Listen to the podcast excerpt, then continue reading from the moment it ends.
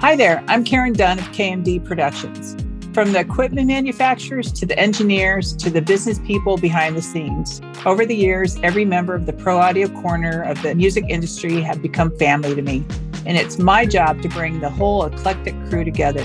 Each episode, I'll introduce you to one of these characters and open a window to my world of creating community in pro audio. Thanks for tuning in to One and Done. Today's guest is Tom Kenny. He's the editor of Mix Magazine and been an editor for a couple decades. Okay, the story I always hear when we meet someone new or I'm meeting someone new that you know, you always tell them how you got hired at Mix. You want to talk uh, about that? Yes, it's uh, I got hired by you, Karen Dunn. Um, uh, and it is funny. I, I'm out of graduate school. I was at Indiana University, and back in those days, I had a Word 3.0 program, and I did a tab delimited mailing list to 120 publications in the Bay Area, thinking I wanted to live in the Bay Area, move out, and I mailed them.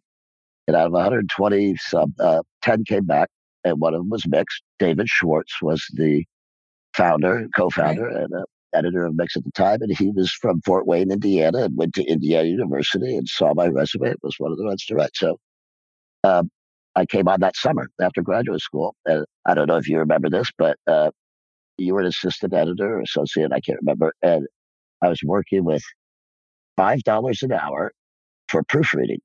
And I had my master's degree, but I liked it.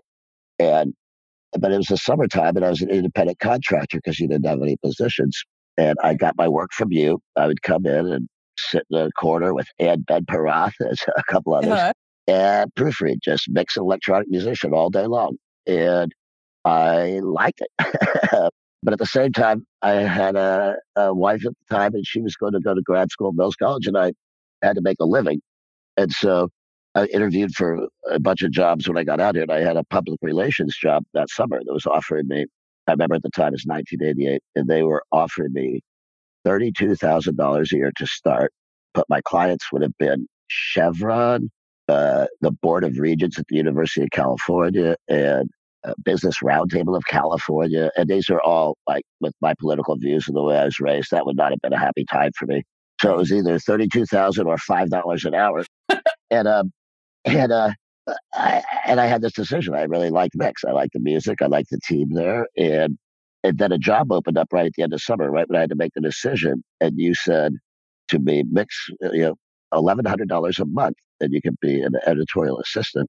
And uh, I was thinking $13,000 a year. Oh my gosh. Um, and then you said, came back to me the next day and said, we could give you 1200 a month. And I said, okay, I took it. And so I took Mix over uh, PBN Public Relations, Peter B. Deckenhauser. And I've never for a minute regretted the decision. And thank you for hiring me, Karen Dunn. yeah. One of my best hires ever. You've been in pro audio forever. So, what does community mean to you? And secondly, and how do you see Mix's place in the pro audio community? So, it's a two part question. Oh, wow. Um, community, it's, uh, it's one of those words that uh, out here in the early 1990s, like the first round of the internet, uh, when we had modems and everything, the word community was brought up a lot in those corporate meetings. And, and it became, this, it quickly became this like ugly term. It's like uh, sort of a, a, bastardized marketing term or something, and people dismiss the community. And it's come back, and I, I it's so essential. Um, I mean, the idea of uh, I'm Irish, so you have an immediate community. Uh, if your name's Kenny, you have an immediate Irish community. I come from a large family community. Uh, I was in a fraternity community, and then um, pro audio. I mean, that, that was it. I didn't know much about pro audio when I came here, and it's it's a tight community, large enough to cover the world and a small enough community that you can have a nice dinner at any time right. with a, a, person in pro audio, and that's your small community there. But it's something I learned. I mean, I didn't I didn't know a thing about pro audio when I joined, and uh, and I learned it, and uh, I've always enjoyed it because one, it's a it's a creative community, uh, and mm-hmm. it has technology, so they're they're thinkers, they're they're pointing toward the future, and at the same time, they're artists. Even people who people who work for manufacturers are artists. They play guitar. It's a right. it's a combination of the community. It's like all the left brain, right brain people gathered and decided to go into pro audio, and it's kind of a it's kind of fun that way. So I, I love the community. I mean, I've, I've, grown up in it over half my life now, and never never looked back. Uh, oh, Mix's place. That was yeah. the second part. Uh, Mix. I, I better mention Mix in this. Um, uh, Mix is to me. I didn't know much about the trade press, and you realize when you get out into the world that uh, every industry has its sort of voice, as its uh, has its beacon, or whether it's a magazine, a newsletter, a, a voice, a blogger, uh, anything. It's a uh, it, it provides that access to the industry, and that was a word that always hit me when I was a young a young lad, as Paul Potyen used to call me, young Tom. Uh, that Mix provides that access for the community. Uh, that's the role that it's always played for me. Uh, not many people get to go to the Village Recording Studio. Not many people get to you know, the privilege to visit Hit Factory New York. But if you could bring that to them in a little bit, there's a there's a large world out there. You know, to be forty five thousand readers of the magazine. How many get to go into Criteria, or how many get to visit Record Plant, or uh, but that's the access, and it's a it's an aspiration. And so Mix's role in the community is really to provide that sort of look at look at the industry, uh, an overview of the industry to provide access for everybody who wants to enter and anybody who wants to learn. Do you incorporate that vision of community into your writing at all? Yeah, oh, absolutely. I mean, like because one, you you um, you write for an audience. I mean, uh, it's interesting It makes that you need to. We assume you have some knowledge, and that's different than a, a newspaper, a, uh, magazine you might find at the grocery store, anything like that. Mix has an assumed knowledge in the industry. I mean, based on that community, you could uh, you can say uh, you can have shorthand information that it presumes an insider information. You have an audience that wants to be there, right. uh, and and they've looked up. And Mix has been a powerful the, the the, the Mix voice or the Mix brand has.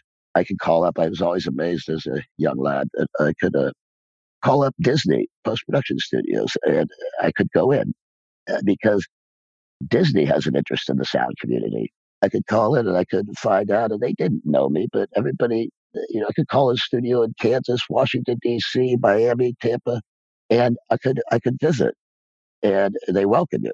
And to me, it's like it's a little bit like family. I'm a big family right. man, so I mean, it's it's like there's a once you're inside that sense of community and you have the privilege of being the editor of Mix, uh, you're part of the family and, and that's always been special. I know you're a big family guy. You've got a couple daughters, and you're from a family of 10 brothers and sisters, right? 12. Uh, 12. Oh. A, a, dozen. Yeah. I'm one of 12. Yeah. Okay. Uh, where are you in the 12? Uh, I like to tell Matt, I mean, I'm, I can't be in the middle, but I'm sixth. So I'm, I'm a middle child. The 12, okay. the, the forgotten one in the middle, the one, the one that has to, the one that has to get along with everybody. Do you think growing up in a family like that influenced your whole feeling of community? I talked to Chris Rodriguez the other day, and so he was talking about we were talking about community. Family for him is a huge community, his family. So Absolutely. how is that? And do you think it influenced your choices going yeah. forward? Certainly. Uh, I, I, I don't dislike anybody in the world. I mean, I, I like people. I like being around people. Um, uh-huh. And in a family of 12, I mean, we get along remarkably well. I mean, to this day, we gather for large reunions. My parents are still alive. I'm fortunate. They're, my mother turned 85 yesterday. Great. Uh, happy birthday, Mary. And, um, and my father's 88, and it's, it's Irish and raised Catholic in a small town in Indiana. I mean, it doesn't get any more family than that. You know, I, right. I knew very few divorced kids. I knew any of that, for better or worse. I don't, I don't judge that. I just, um, you know, that was my sense of family. And, um, you know, you met at dinner, you ran around with your brothers, you played capture the flag, and you got, you realized that the group was important. I mean, if there's one thing that I sort of marked and I'd want to pass on to my children is some sense of humility that we're all part of this world. We're all part of this community. We help each other out. And, uh, you know, there's no, always, you'd help out your brother, you'd help out your sister, you, you had your chores to do. Uh-huh. There's a sense of sort of responsibility and trust. And I think those are both key the key elements to any community. That uh, one, you get along.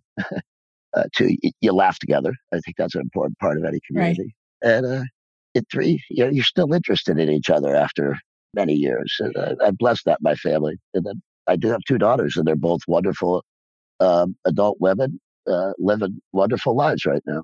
Uh, one's in Toronto. Molly, the oldest, is a midwife in Toronto. Uh, married to Nick, uh, has two children, and Jesse is in museum studies here in Oakland, California, with me.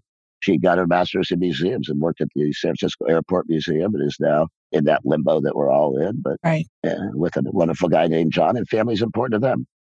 It's interesting you're talking about family and the being together and a whole bunch of you, but you chose swimming as a sport. so yes. so swimming, even though it's a team, it's an individual sport. Yeah. Also, explain that. Uh, well, first well, tell everybody I, what you swam and and uh, okay. So yeah, I, I love swimming. swimming. Swimming was a big part. Talk about community. You have a you know a summer swim team in Rensselaer, Indiana. There'd be a hundred kids from eight and under to fifteen to nineteen, and you know you go up the ladder. There's a hierarchy. You have people whose records you want to beat. And so you joined the summer swim team, and those are your people. Uh, that's what you did, and especially in small town Indiana in the 70s. And uh, had some success. And I, I don't know, I played baseball, I played basketball as a sport. If you have seven brothers, you play, yeah. you end up with sports. I mean, uh, you can't, you can't really avoid it. And, uh, but I swimming as a tattoo. One, I I don't know. I mean, haven't thought about this in a while. Probably the solitude when you uh, you know, if you're when the there's so many 12, of you, yeah, your entire your entire life is noise and people, and you never had a, you know, I never had not had a roommate. I never not, I always had a roommate every every uh, year of my growing up. And uh, it's I there's something sort of uh, really hypnotic about going up and down and looking at that black line in the bottom and doing your flip turn and metronomic and I used to count my strokes and it sort of became my meditation, I would think, in a way but also just incredible physical exercise. I love swimming. I mean, at the same time, you have this individual sort of uh, performance. You are you're there at the edge of the pool, rooting for the, the third place guy in the hundred yard backstroke. You know, you're rooting for him because your team can beat Valparaiso that day, and uh, it's a giant deal. It's so yeah. individual achievement. I think that we do. I think the world is full of superstars. I, have met a number of them in pro audio. And you love your you love your stars and your heroes, and that's the, that could be great to have individual performance. But if you're not rooting for the the kid in lane six of the breaststroke at, at the end of the meet to help help you beat, you know, that that kid realizes he's important too. There's one point right. back there is, is important. Right. And, uh, to me, swimming has that. You know, I'm allowed to be by myself. I'm allowed to perform how I kind of selfish side of me, I guess. And then um, you you got to be buddies with the kid in lane six. Right. Yeah, I learned I was always in team sports and I think one thing that I learned that's influenced everything is that there can be people on your team that you don't really like or get along with, yeah. but yeah. you have to learn how to work with them because you have a common goal, right? Absolutely. So, so that's really influenced a lot of what I've done since then. Yeah, and um, you're never in a small in a small group like that. You're never whether it's an office or a bank or whatever. I mean, you're not. Uh, there's going to be people who don't match your beliefs, your styles, right. your your way of working. I mean, I'm a procrastinator. that pisses off a lot of people, but um, but I get things done, and um, and I'm part. I, I love. I used to love the editorial meetings at Mix every Tuesday morning at ten thirty, and I'd bring a a dozen donuts in a pink box, and it, uh-huh. I re- I realized eh, that little group at Mix uh, of you know, Blair Jackson, Paul Bunyan, George Peterson, you at the beginning, Karen, uh, Barbara Schultz, Sarah Jones. I and I walked in with the pink box, and over those years, I realized I've spent more than eight thousand dollars on donuts for uh, for my community. You know, every Tuesday, I was I was the yeah. managing editor and then the editor. I brought him. It became a thing, but even the donuts were important in the community. Yeah. Talk about community at a church. A lot of you know, if you grow up in a household, you go to church. The the basement in the church on a Sunday morning. I mean, you couldn't wait to get out of the pew and you'd run down and get donuts and coffee. Feasting is a part of community, you right. know, feasting, celebration, and, uh, and dinner and awards shows. And uh, all, the, all these are based on community gathering. Right. Yeah, I was going to talk a little bit more about Mix, but we'll come back to that because you mentioned Tech Awards. You and That's I, part of Mix, yeah, Mix. but but it was it's its own community that is part of Mix. So you and I worked on that together for a long time. You were in as you wrote the scripts. Yeah. You were stage manager. You were a troubleshooter. Like some of the best days of my life were at the Tech Awards. Yeah, yeah, they were fun. They were a lot of fun. What are some of your favorite stories that can be shared? Um, just first of all, I'd never been to a ballroom with 800 people like in reverence of something, you know, or wanting to give out awards or wanting to hear a speech. I mean, I'd watch things on TV, but at that, you know, when you're 26 and not a part of a big industry or something. You know, you don't see that. So my first impression was, wow, uh, this is big. And I'm standing next to Tom Dowd or, or right. Bruce Swedien or, or Al Schmitz here. Uh, the Giants. I mean, they, they all came out in the, the Tech Awards. But I got I got to step back a bit. Go. The first thing is that sort of formed my impression at Mix is when you say the Tech Awards, uh, people think it's about technology only. And uh, but uh, the TEC stands for Technical Excellence and Creativity. Okay. And, and it, it was a founding, is a sort of the founding concept of the Tech Awards, as I understand it. I came in a little after you, and I came mm-hmm. in when it was five five years in or something like that. But um, but it was technical excellence and creativity, and that part is so crucial because they don't just honor the technology; they honor the people, they honor the engineers, they honor the manufacturers, they honor the, uh, the film mixers, they honor the the mastering engineers, they honor the whole community, and that that idea of you have to have technology, technical excellence and you have to have that sort of right brain nutso creativity is the community. That, that's the ethos of the community. And the right. tech awards symbolize that more than anything it, it, to me. It, it being you know, 28, 29 years old and putting on a tuxedo. I had to rent. That's the first time I ever wore a tuxedo in my life. Um, was at the Biltmore Hotel, probably. but I, I, told the story. I mean, one of my favorite memories of all to start out of is uh, at the Biltmore, and um, it was early on, and I knew Ed Ed Cherney, the late Ed Cherney, and became a friend of both yours and mine. And uh, very early on, and Rose Mann's there, and she's the head of record plant, for goodness sake. And I know enough to, to know who these people are in the industry. But I'm suddenly there working with you behind the scenes, and the, the event is over. It's wonderful. And I'm having a cocktail, and, I, and I'm with Ed and Rose, and they, they're just talking like friends. And mm-hmm. I and I know enough to know that I'm like, golly gee, Mr. Mr. Jones, I'm just happy to be here. It was immediately accepted. It was immediately accepted. And, it went on from there. And I met the celebrities. You know, I got to, uh, I have so many, so many of the stories I couldn't tell here. But uh, Les Paul, I mean, you create the Les Paul Award, and Les is there till one in the morning at the after party. You just sit with people. I mean, people yeah. can walk up, Les will talk to him. Sometimes had a Budweiser in his hand, sometimes flirted with the ladies. But sometimes. Les was, uh, yeah, Les was a great guy. Uh, Stevie Wonder came to the after party and stayed till two in the morning. Yeah, talking to everybody. Uh, Stevie Wonder shook my hand on the way out. After this was only the second time I'd met him in my life. And I remember him coming out at 1.30 at the Marriott Marquis, and like uh, I forget what floor we were on, but it was one of the the after party floor where we got the big suite. Right. Uh, and Stevie has come people. He just I said, "Thank you so much, Stevie." He says, "God bless you, Tom." At first of all, I didn't even, uh, you know, he was ignorant enough to know that how does Stevie know remember my name? Uh, but it was just a moment where you go like, wow, he doesn't, doesn't have to know my name. But that's again, pro audio, music, the creative, the recording community, they're they're welcoming. It's very welcoming industry. Yeah. Um, I remember standing next to Janet Jackson when she's going to present to uh, Jimmy Jam and Terry Lewis. I think it was. Am I right? Yeah, yeah, yeah. Yeah, yeah. and um, we're standing inside the stage, and she's she looks like Janet Jackson. I mean, it's unbelievable. Right. And um, she's like dancing quietly, and like fidgeting, and, uh, uh, and she's about to go on the MC. I forget who it was, at your but I was about to call her on, and I go, "Are you nervous?" I go, "Janet, this will be easy. This audience will love you. This is you've been in Rio. You know, you played to a." She goes, "I've never not been nervous when I've gone on any stage." And I go like, "Oh my gosh."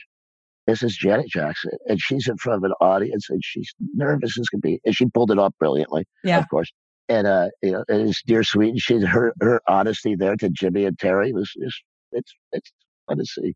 Yeah, I mean, there's other a million things. I got to, I mean, spending an afternoon to hang with Tom Dowd uh, as we're doing rehearsal on this Saturday afternoon. Tom Dowd says things like, "It's a gas, Tom. It's a gas," and I like, Tom Dowd just said, "It's a gas."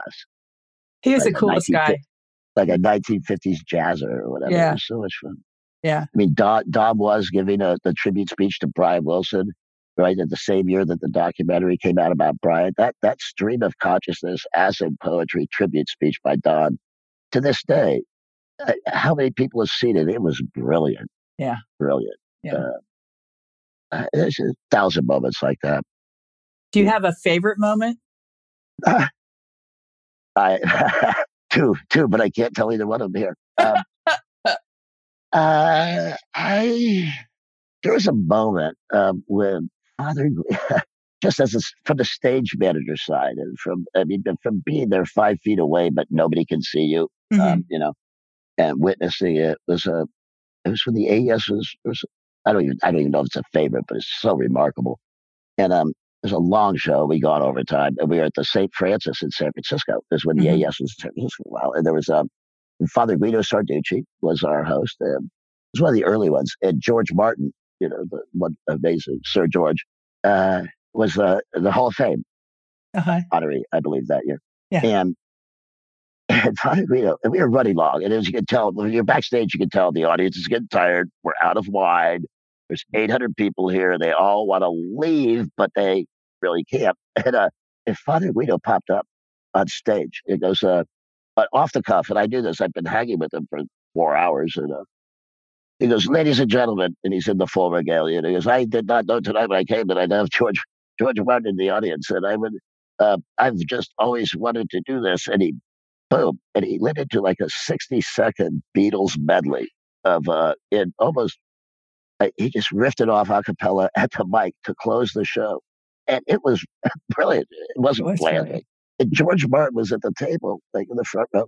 And I happened to be by the stage, and he came around my partition when Father Guido said, Good night, everybody. See you next year. And, uh, and they met a foot from me. And George George Martin hit a beeline. Father Guido had just stepped off the stage. He said, Oh, Father, Father Guido, that is the like the best. I've heard a thousand Beatles medley imitations. That's the best one I've ever heard. And, it, and they hugged and everything. Like, and then they were gone. And uh, you say, wow, that, that just happened. Uh, nope. And I felt like I was uh, probably the only person in the world who saw that. But it was absolutely magic. And the tech awards, I, I, I have 200 of those if I sat down for yeah. a few pints with you. But um, I'm a humble guy. I'm not. I'm not one who's like enamored, but it, it just I've been privileged in my position at Mix to be able to to meet those type of uh, brilliant people, brilliant people. I think that the issue has always been trying to get people to understand what the tech awards are. That feeling in the room. Yeah. So if you can convince them to go, they never not want to go. Yeah, but it's, something. To... Yeah, it's unlike anything I've ever experienced. they, have, they have one. We had one year. I remember with Phil Spector. Oh my gosh!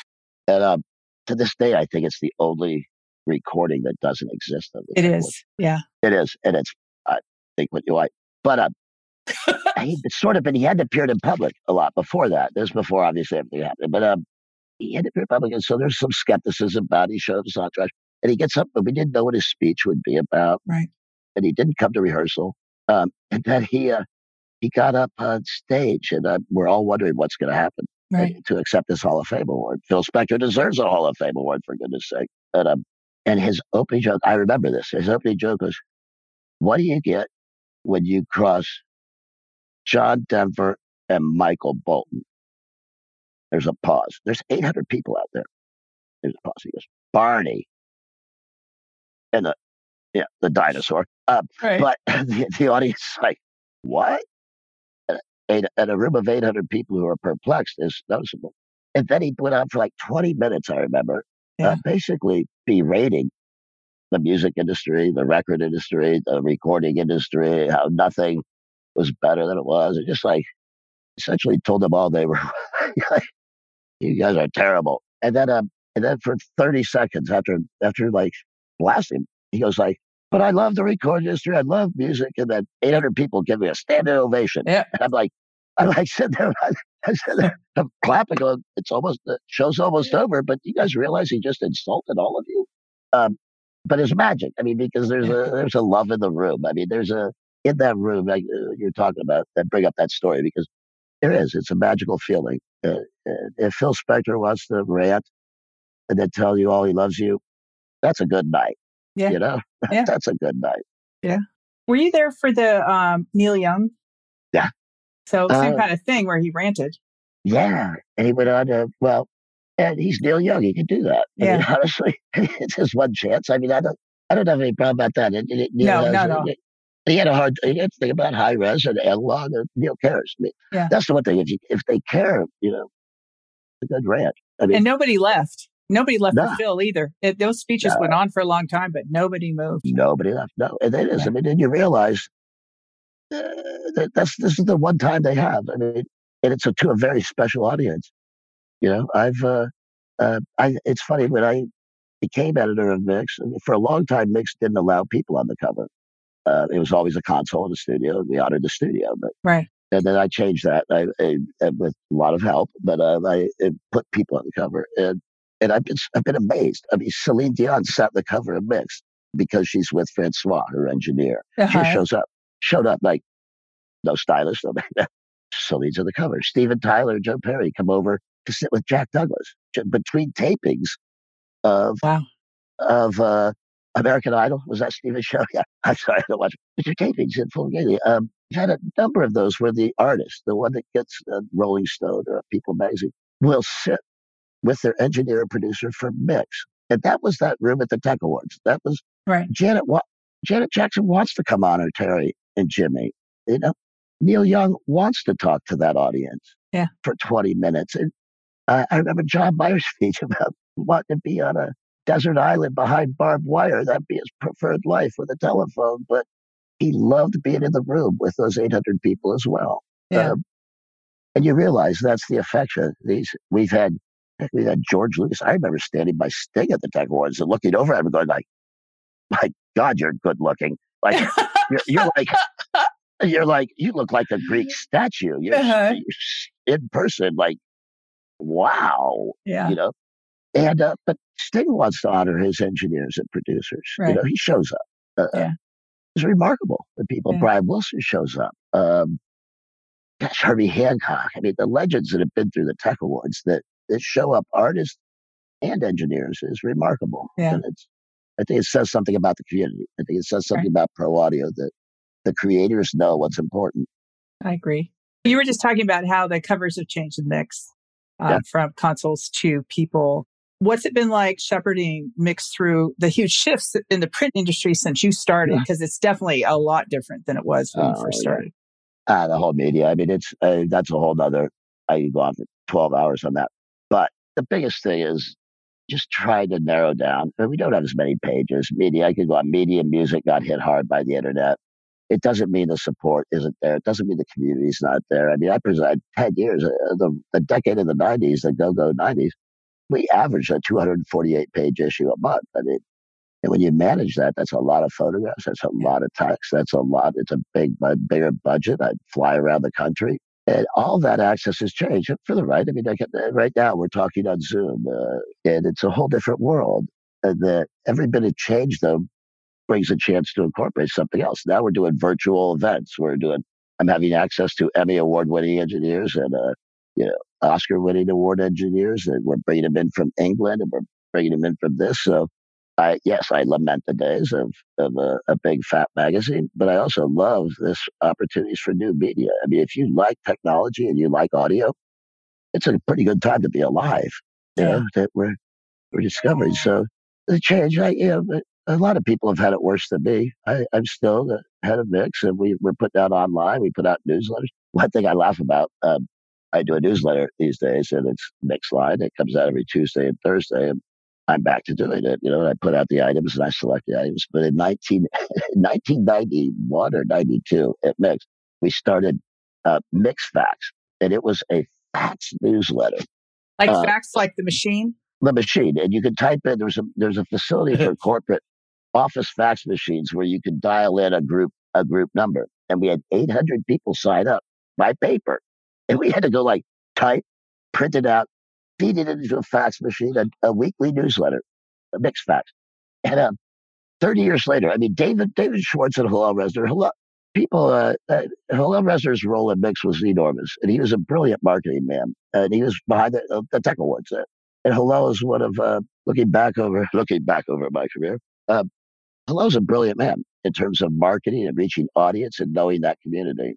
And Hillel, they came up with Mix facts. I, I laugh that I, if I speak in a college or whatever, 30 years later, I, I can push a button faster and I can assemble with apps faster and I can do all that. But the idea is there.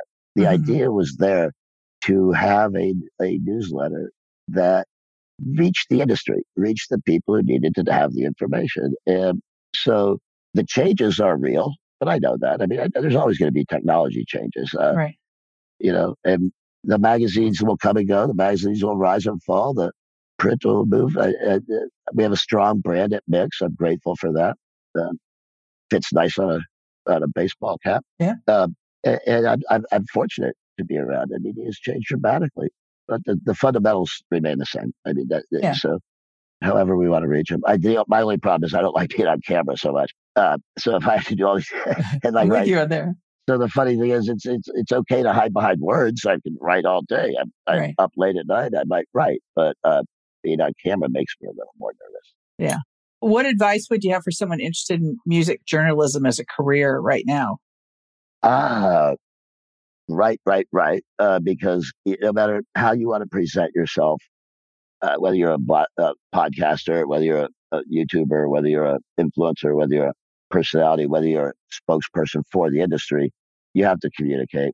Uh, uh, writing's that fundamental part. So don't give up on writing. I mean, whether it's your emails to your colleagues, whether it's your everything. I mean, eh, think about writing. And if you want to be a music journalist, um, one, I think you have to know about media and reaching people somewhat uh, Right. in whatever form. But I also think if you're music, you, you should know art, you should know film, you should know cooking, you should know. I mean, be broad. I mean, keep your interest broad and wide, and don't just don't just say I want to be a music journalist, so I'm going to do music and journalism.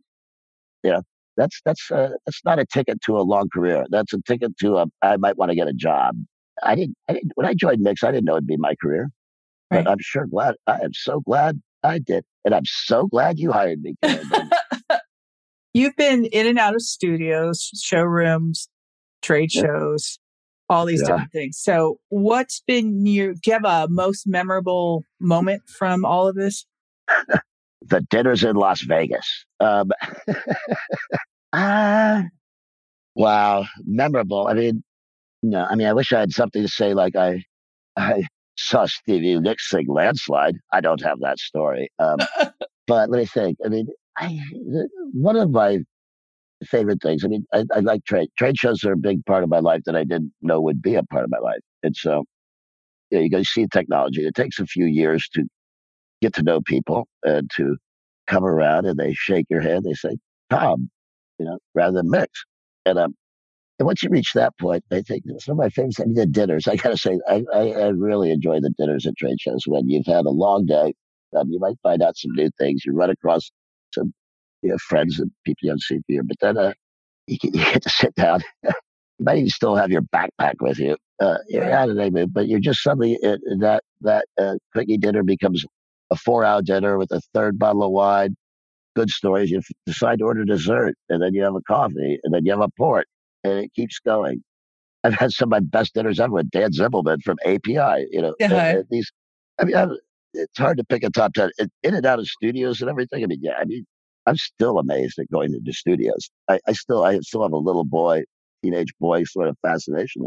I've never become jaded. I like walking into a room and hearing it, and hearing the studio owner's story or the engineer's story, and, uh, and that's just been a constant. Um, I, I mean, I have a favorite story. Peter Gabriel. I'll tell you. Right, here's one of my favorites ever. A quickie, because I know we're running out of time. I'm sure.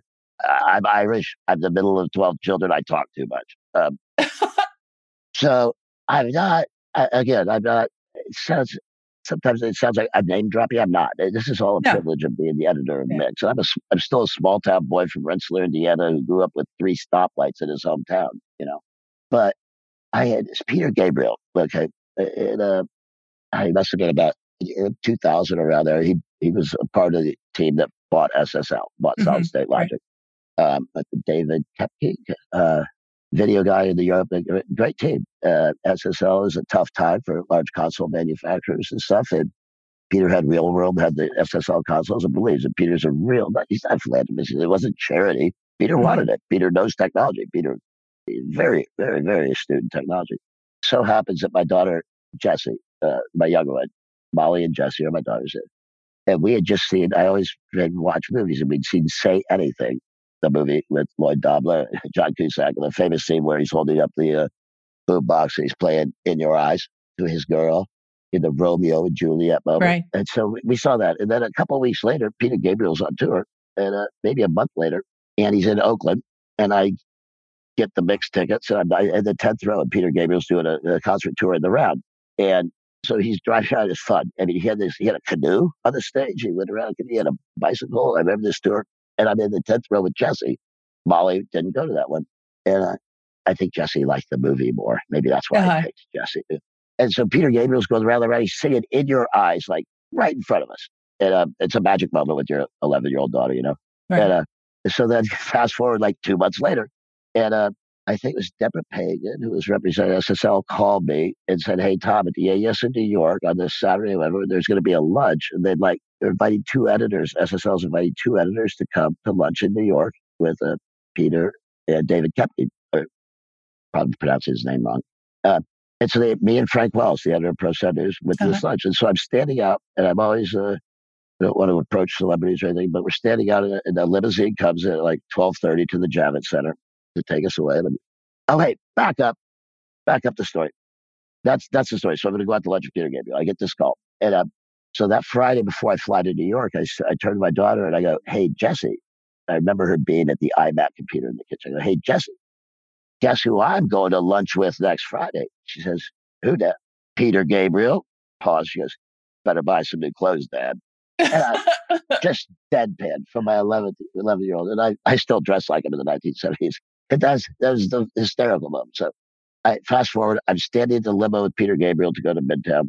And uh, I say, Hi, Peter. Nice, thank you. I'm the editor of Mix. And yeah, like the next, whatever you say when you walk up to I go, I'd like to tell you a story, but I'm sure you've heard it a million times. Just say anything. You're my daughter. Uh, Lloyd Dobler, you were in concert. Buy some new clothes, Dad. And he laughs. We get in the limo, go to lunch. And yeah. I'm sitting by him, and he's and he's uh, and I, I like unfortunately world. He talks world politics, world music, world everything. He's a amazing man. But and he asked me if I you know, earlier if I'd like to, to, write something to my daughter because it was a funny story. I go, no, no, no. Finally, lunch is ending, and I go like shit. And birthday, I had a business card, and I asked the waiter for a pen, and I said, Peter, you know, would you write something to my daughter? And um, he laughed. He goes, I'd love to, Tom. And I never told him. I, now that I, I never told him that her name was Jesse, J E S S E. But he writes, Dear Jesse, and he gets it right. It's on the back of my business, mixed business card. He says, Dear Jesse, your dad looks great in his new clothes. Peter. over the over the T, he puts this little sunburst with a couple of dots. Yeah. And I told, and uh, my daughter still has it. You know, it's it's a wonderful moment, and I get to I get to fly home from the show and tell her, "Yeah, yeah, Jesse, and Peter Peter Gabriel wrote this for you." You know, all within about a six month period of from Say Anything to a concert at the Oakland Coliseum to uh, my chance going to lunch with him in New York City. And just a genuine guy. I mean, just a genuine guy. And uh, that's that's one of my personal thrills. It connected my family, my job, my everything. And, right. Um, hey, Jesse, your dad looks good in his new clothes because I did. Just a couple more yeah. questions you do a lot in film and audio post. You write a uh, lot about that. What interests you so much about that, and how is it different than than the uh, pro audio side? Uh, let's see. Well, to me, they're all pro audio. One's music, and one's right. Uh, yeah. Film, but yes. Okay. But um, uh, let me think about it. That's a good. That's a very good question. Thank um, you. What I got into it, I, I think I'd always liked movies. I think when I went to journalism school in Indiana, in the master's program, you can break it down to you know newspaper journalism, cubby journalism, PI, all this. And uh, and I took reporting the arts. I was this like, oh, I want to. And so I'd take art, you know, art color theory classes, go to the art museums. I had to cover an opera. I fell asleep. I honestly fell asleep at an opera. That's absolutely. I was like 22, probably partied the night before, and fell asleep. But I also had, uh, went to the Bluebird Cafe in Bloomington and had to write a story about a rock show. And um, yeah.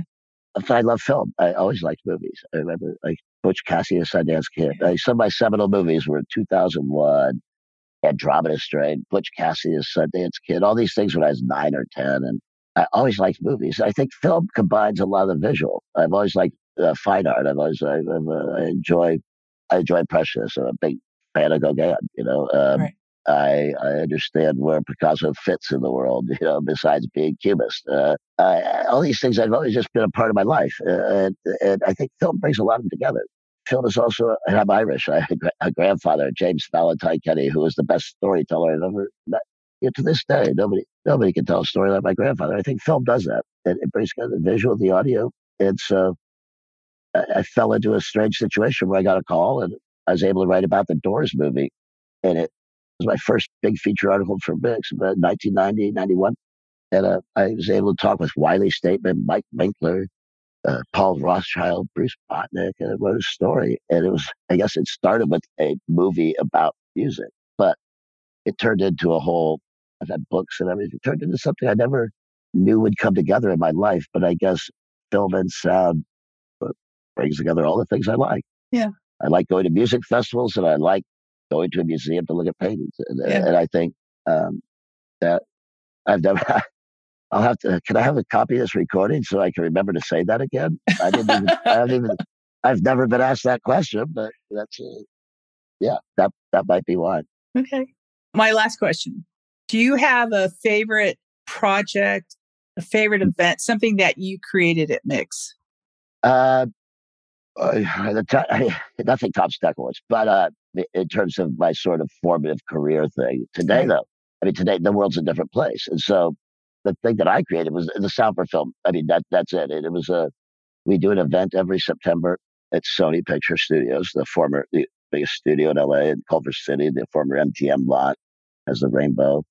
Uh, we work with Tommy McCarthy in the post production services, and we have the whole post production facilities, you know, with the Cary Grant Theater, the William Holden, the Novak, the uh, uh, oh, forget the Lancaster. Um, and we we have 800 people visit a very tight community. I mean, again, it's funny. Back to the word community. I mean, this sound for film and television post production is, is magnificent, incredibly creative. Everything I like about the music world, I absolutely adore about the film and television post production world too. Streaming, gaming. I mean, I, I mean, sound for picture. So in 2014, uh, we were on the to do an event, and because the magazine had gotten smaller over the years, I didn't have as much room to cover film post production, but we just we could do it in an event.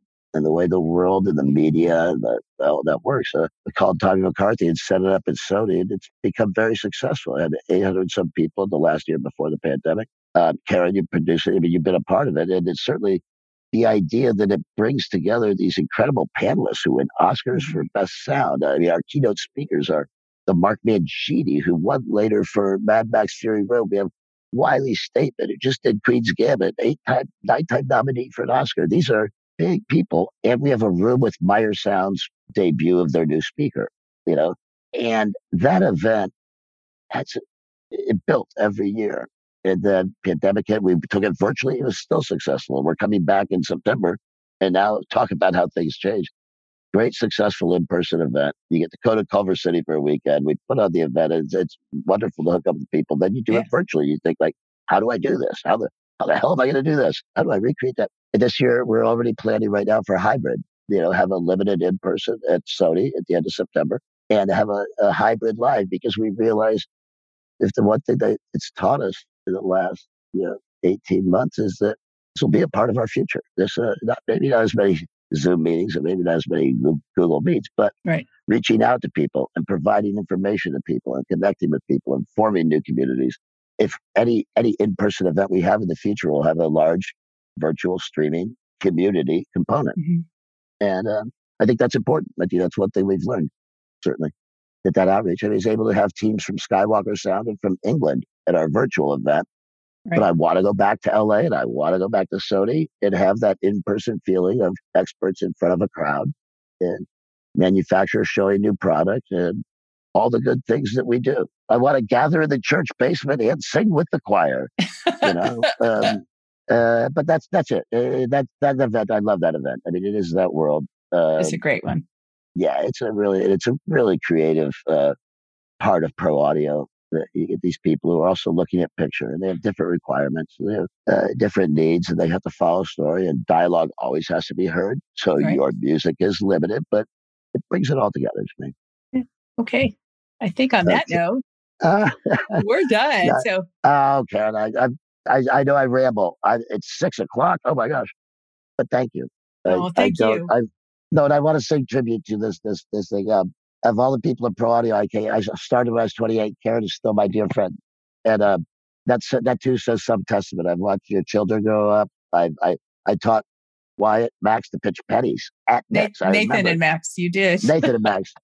Uh, but I taught them to pitch pennies, and that was fun. That was, Yeah. I mean, uh, watching your children grow up and everything, and still maintaining this part that I can see you at the Tech Awards and uh, we can work together. Events. That's a treasure to me since coming to California. So thank you, thank you for having me.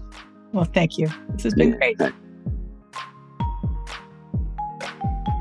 Thanks for listening to this episode of One and Done.